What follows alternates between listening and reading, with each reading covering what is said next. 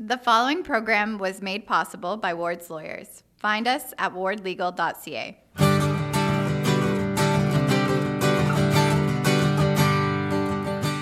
I think that it should be statistically impossible to have so many talented people living within the Kawartha Lakes. That was Chris Schmidt and what motivated him and two other Kawartha Lakesians to create Homemade Lindsay, a house concert series that kicks off December 11 in a Snug Harbour home. We sit down with Chris in a bit. The jab is now available for the younger cohort of 5 to 11s, though we probably shouldn't call it the jab when speaking to those kids. Or does it even matter? We speak with a doctor about preparing the youngins for the vaccine and also preparing their parents. Shakir Rehmatullah is poised to build many homes in Kawartha Lakes in the coming years, but the president of Flato Developments didn't just want official approvals, he wanted and sought input from residents. The Ballyduff trails are changing hands, but that won't affect your enjoyment of them. We talked to Ralph McKim about a land transfer so generous, it's like a soothing breeze along a calming, stunning walking trail inside a remarkable ecosystem. My name is Denny Grignell. I'm the host of this twice monthly news magazine program about us, for us. This is the Advocate Podcast Stories from Kawartha Lakes.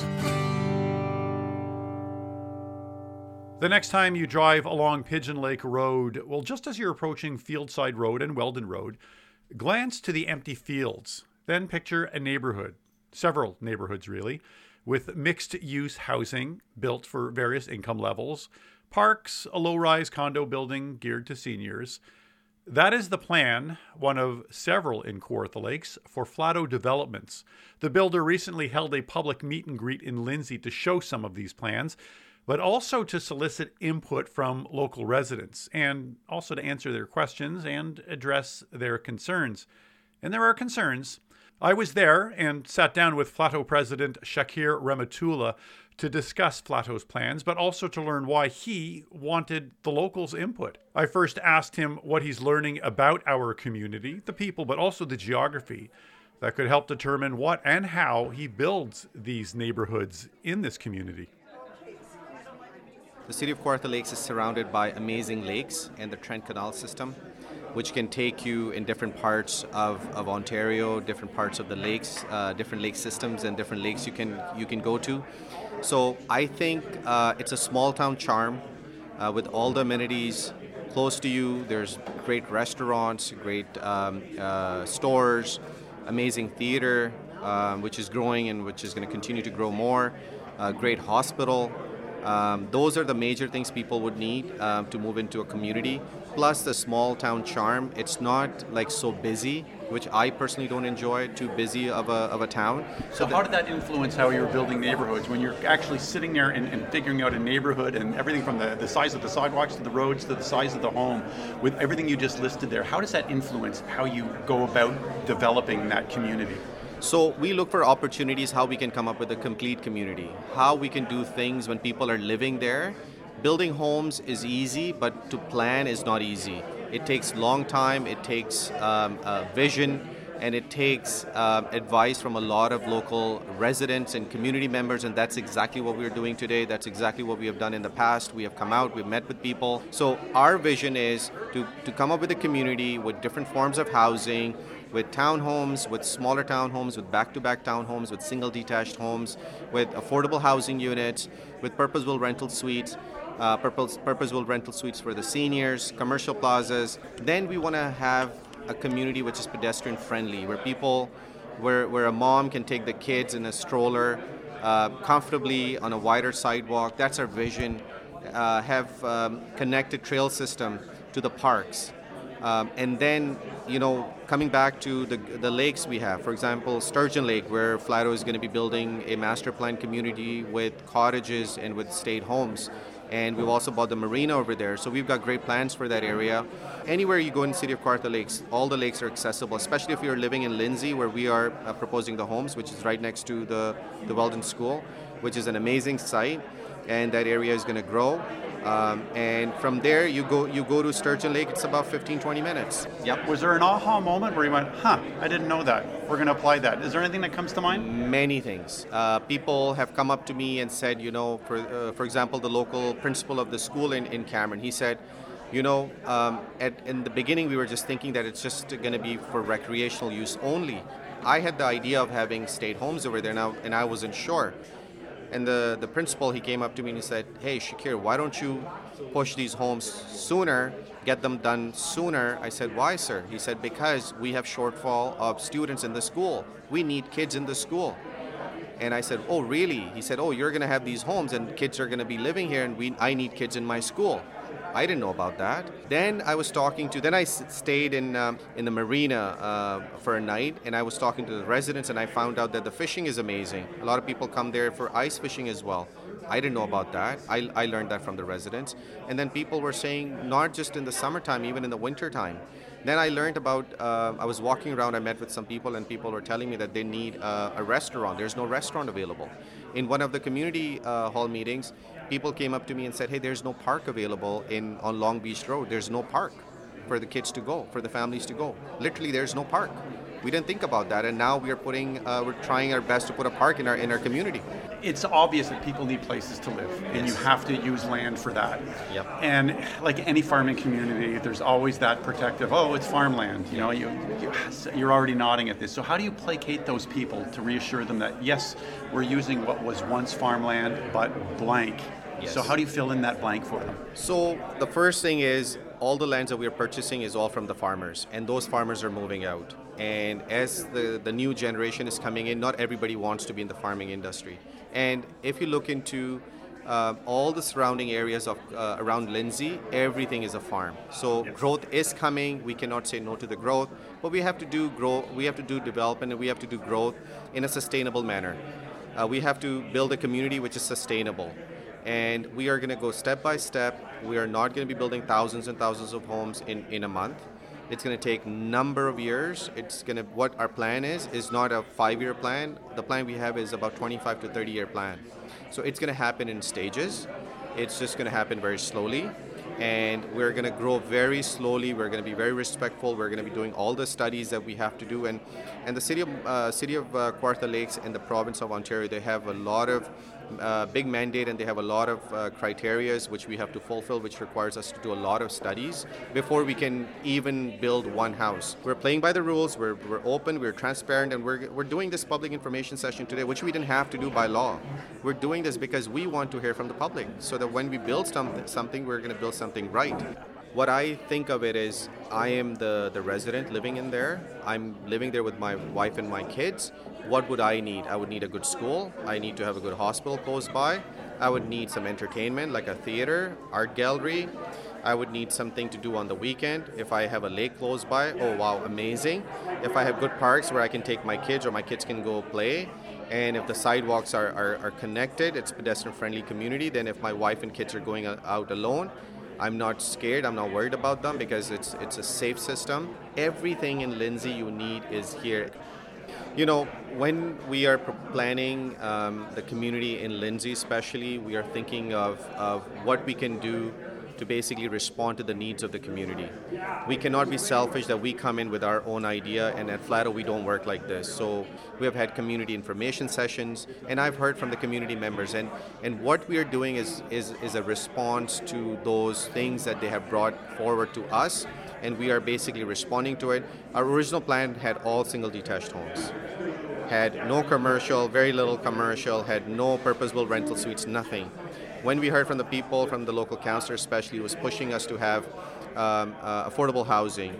The mayor said, you know, you've got to do different forms of housing. You've got to make it look nice. And I said, wow, these are good things. We didn't think about these things, you know. And we took those things back on the on the drawing board, and we redrew the plan, and we came forward with a revised plan. I mean, we want to make sure that the residents, the people, are happy with us, and we're responding to the needs of the people. And as a businessman as well, and as an entrepreneur, you want to make sure you offer things to the community and you should respond to the community needs if you want your project to be successful.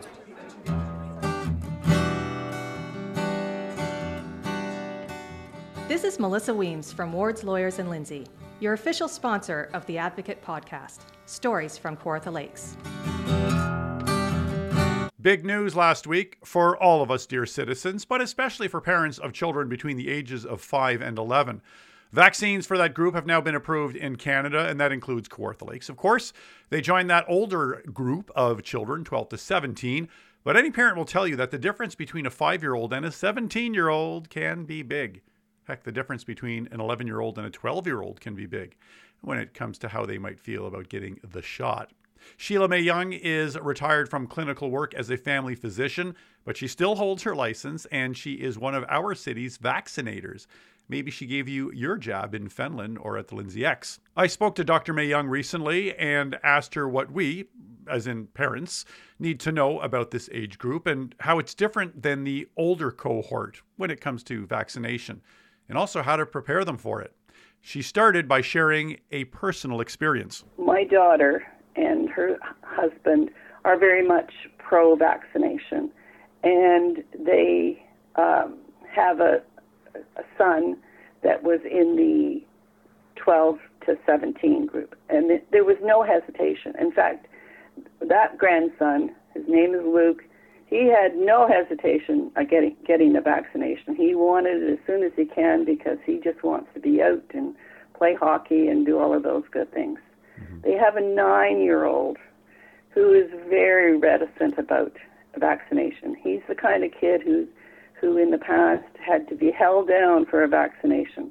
So I had the opportunity to talk to him on the weekend, and he he says to me, he knows that I'm a doctor, and uh, you know I said, well, if, you know, do you want to talk about the vaccination? And he immediately reverts to the term needle.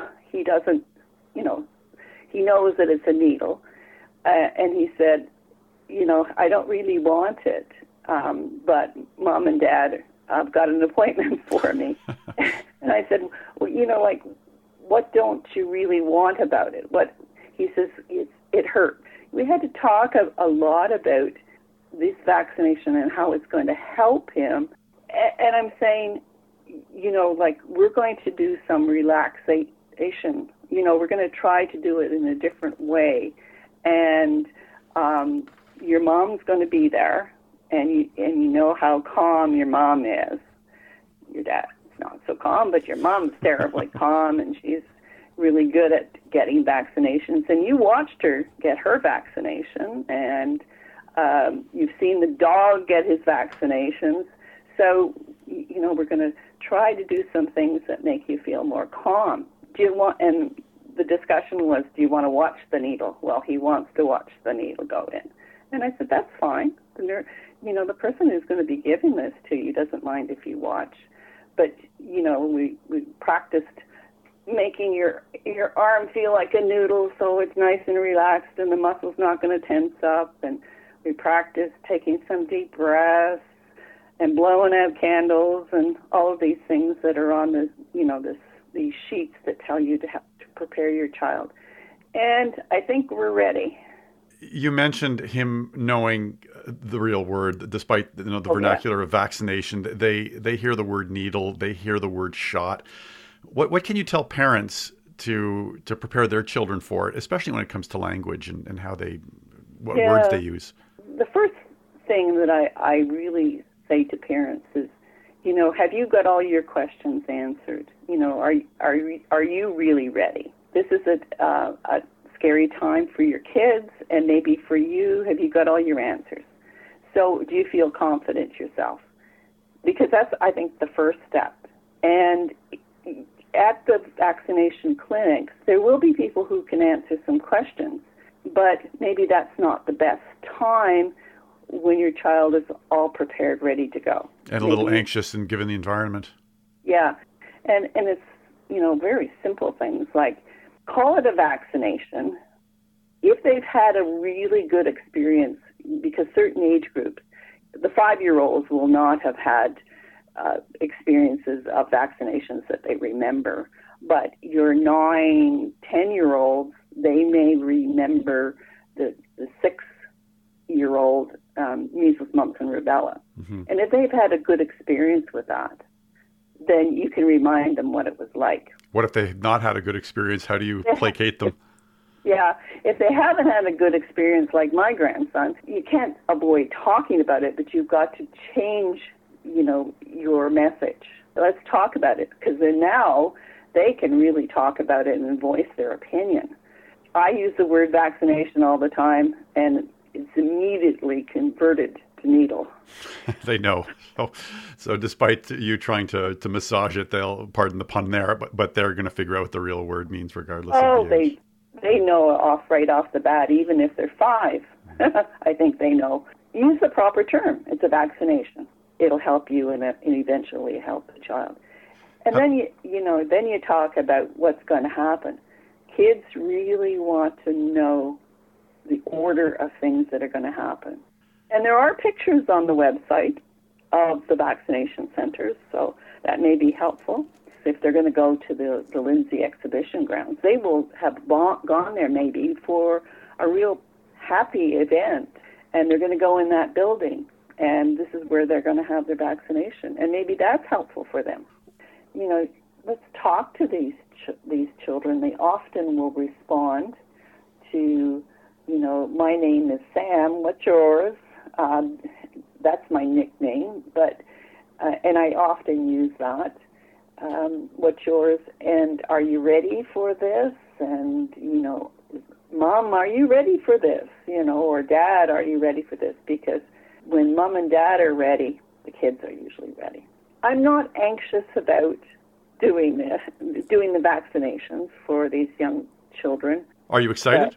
I, I'm really happy to be able to contribute to the general community. That, that's number one. But I'm really happy that these parents have the foresight to vaccinate their children for the children's sake, their family's sake, and the community. This is maybe hard for some, but they all have a reason for bringing their kids, and that reason is very valid.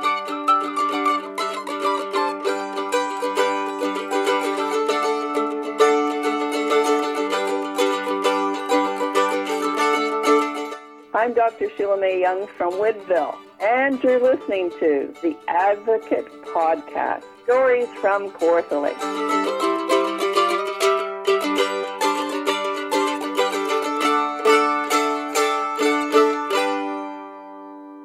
Our show's continued success depends on downloads and streams and subscriptions, which you can do on Spotify and Apple Podcasts and at lindsayadvocate.ca, all free courtesy of our official and exclusive sponsor, Ward's Lawyers. For all your legal needs, Carissa and Jason Ward and their team have you covered. You can find them via their super cool website, wardlegal.ca. You can find us on Facebook. Please like our page, and that way we can keep you up to speed on all the stories we're working on. A story you can find in the Lindsay Advocate magazine is The Return of the Academy Theatre.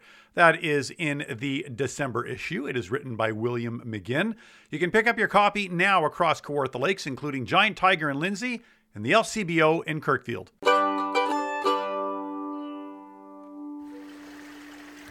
I mean, honestly, the word that's been on my mind this whole walk is just, it's just magic in here. It just saying over and over again, look, this now we're in a completely different kind of tree, or look at these ferns, those weren't at the first part, and now we're into these ash trees, or like mini ecosystem, and now we're at this.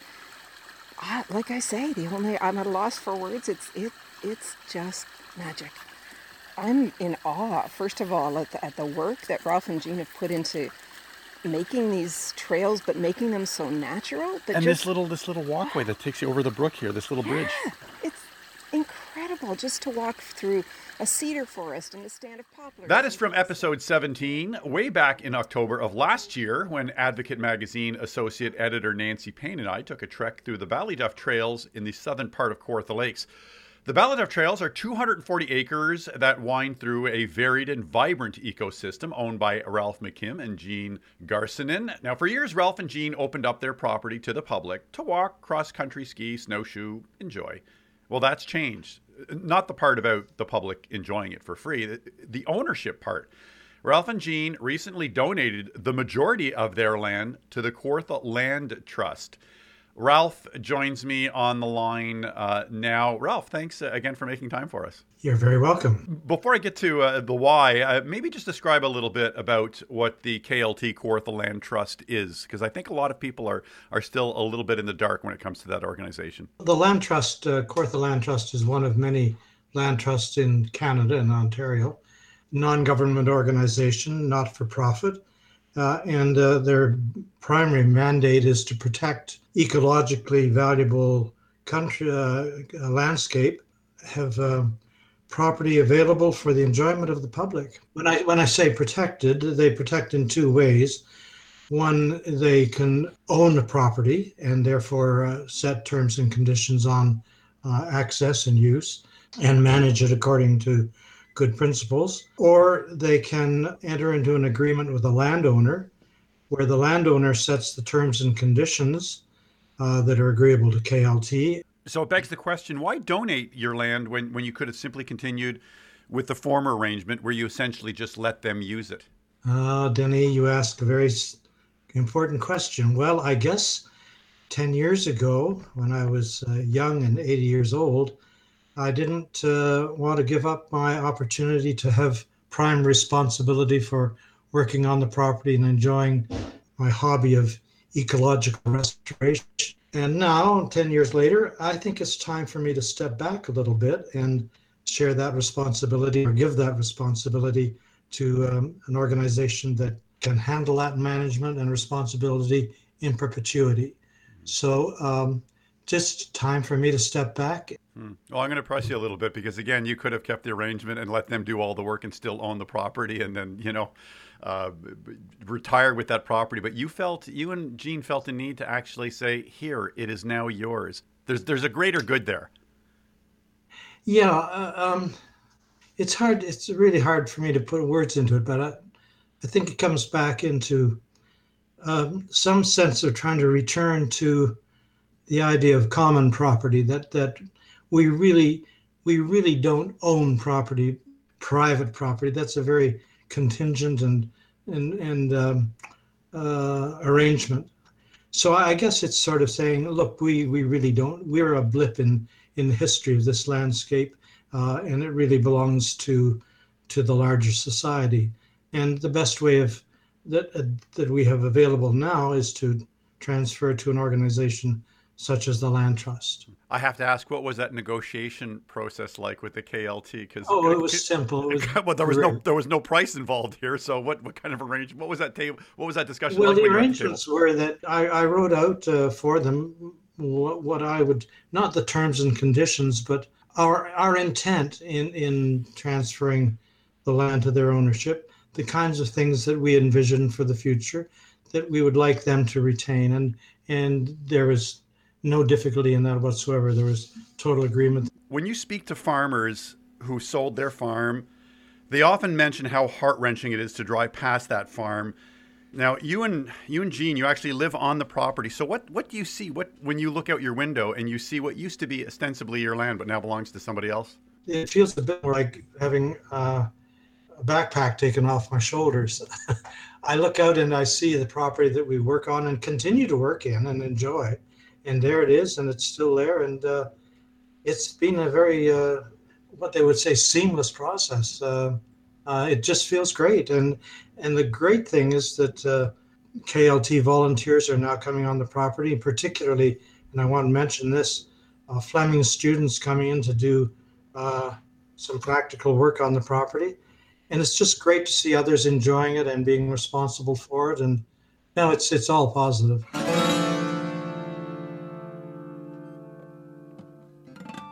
You can enjoy the trails at Ballyduff uh, free of charge, but you must let them know you're coming. Contact Ralph and or Jean at their website, which you can find by typing Ballyduff Trails in your search bar. They'd also like your thoughts on how to improve the enjoyment of the trails. There's a survey, which you can find by Googling Ballyduff Trails Survey and then clicking on the Survey Monkey site. Yes, I said Survey Monkey. My name is Amelia Boyd from the Lindsay Community Food Market, and you are listening to the Advocate podcast Stories from Kawartha Lakes. Sometimes baby steps aren't only the safest option in these times, they can also turn out to be the most creatively fulfilling for the creators and those taking in that creativity. Okay, enough of the cagey, almost cryptic setup here. House concerts in Kawartha Lakes, that's happening. Fully vaxxed audiences who purchased a ticket to see an all professional concert featuring professional local musicians. The first in this series is scheduled for Saturday, December 11, in the Snug Harbour home of Chris Schmidt. Chris is one of three people behind Homemade Lindsay. Louis Segura and Daryl James are the others. Uh, Chris is actually sitting across from me right now in my living room. Um, uh, first of all, Chris, welcome to the area. I, I, I, realize you only moved here about a year ago with your family. Okay, so what drove you to make Homemade Lindsay happen? Great question. I think it's that opportunity for that um, intimate experience of having a conversation with people, getting together and inviting people into a home is um, comfortable, it's accessible, it feels safe, it's inviting. And to get to meet more people in the community that I'm new to and get to know some of these like minded people and build friendships and relationships and hear some really great music, something that couldn't be done anywhere else and isn't being done right? The opportunity to be there and hear somebody the first time and say, I was there when they played in this house, and meet people in the community who are fans of the arts. You know what? To be able to spend time with really great people absolutely is what made me interested in doing this. You are opening it up to the public. People can buy these tickets. So how do you sift through those where, you know, you could be getting anybody. So you could get anybody. And that's some of the fun of it, isn't it? This is an opportunity to get together with people who want to hear music. There's people who'll be coming for different reasons for sure, and it's not always going to be at the same house. The opportunity is for it to rotate around, to go to different homes, to have different artists. The intention is to have a concert and get together, but the opportunity is to create a movement and little by little grow it larger until it eventually gets to that festival stage, potentially or have a lot of fun and enjoyment and create memories doing it. So, if we're talking about the home as a venue, what, what is it you're looking for in terms of, well, the physical attributes of a home, the sight lines, everything? What, how, how do you go about choosing them? Well, we're doing our first one, so we're going to learn along the way. But typically, you want to make sure that you look at the band plot and have a good space where you can be set up and people can enjoy the music. There's very few rules for what it is we're trying to do. Of course, number one is be a good guest, respect the host. But number two, be a great music fan, listen to the artists. That's why we're there. So when the artist is playing, you listen. Ideally, people will be sitting on the floor, have some pillows down, they can enjoy themselves. It's casual, relaxed. There'll be some furniture moved out of the way, at least for the first one. But generally, it's a come in, be comfortable, and listen to the music. What kind of artists are you looking for? Because what you've described is a very intimate, uh, casual, uh, informal setting. So I'm going to guess there's no heavy metal bands you're looking for. So how are you going about recruiting uh, the actual musicians for this kind of environment?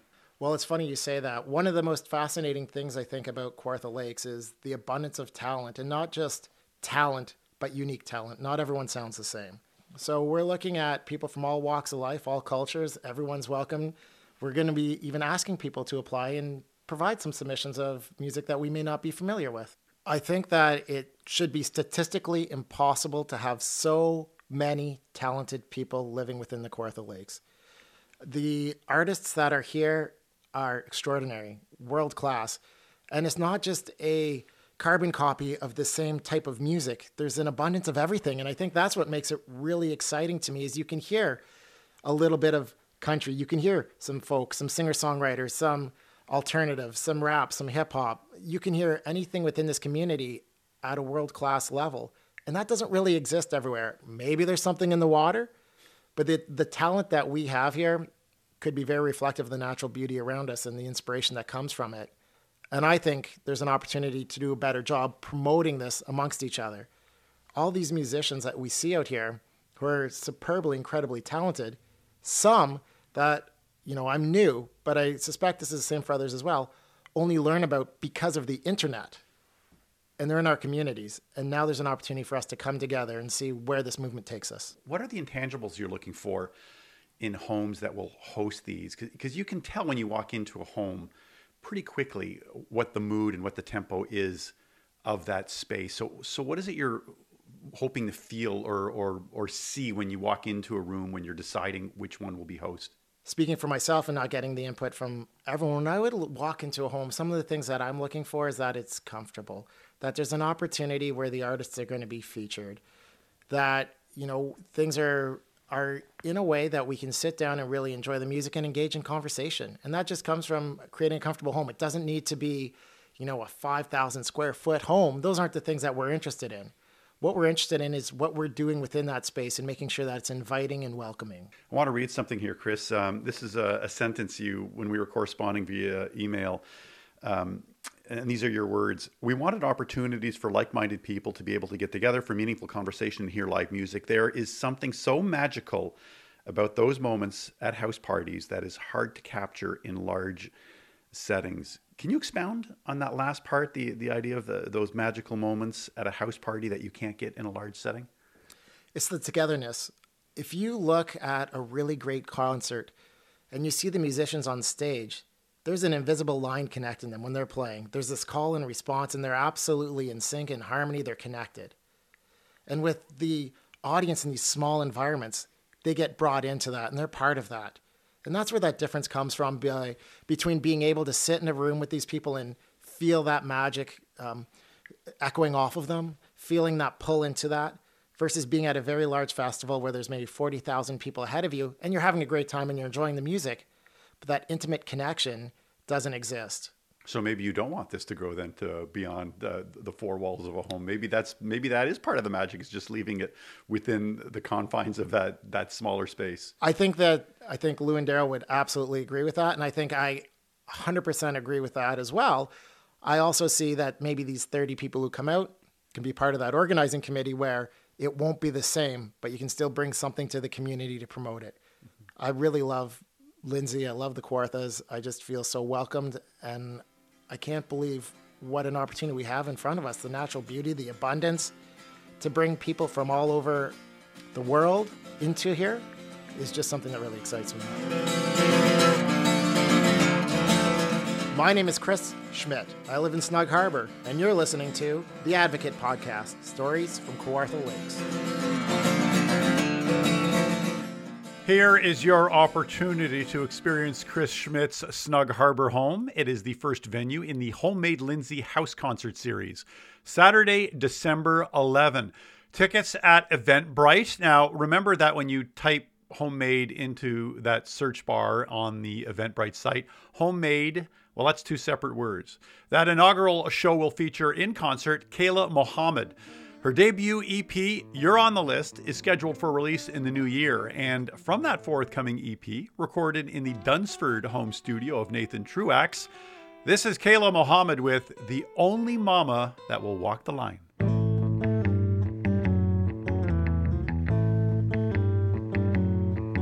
Well, everybody knows you've been stepping on my toes, and I'm getting pretty tired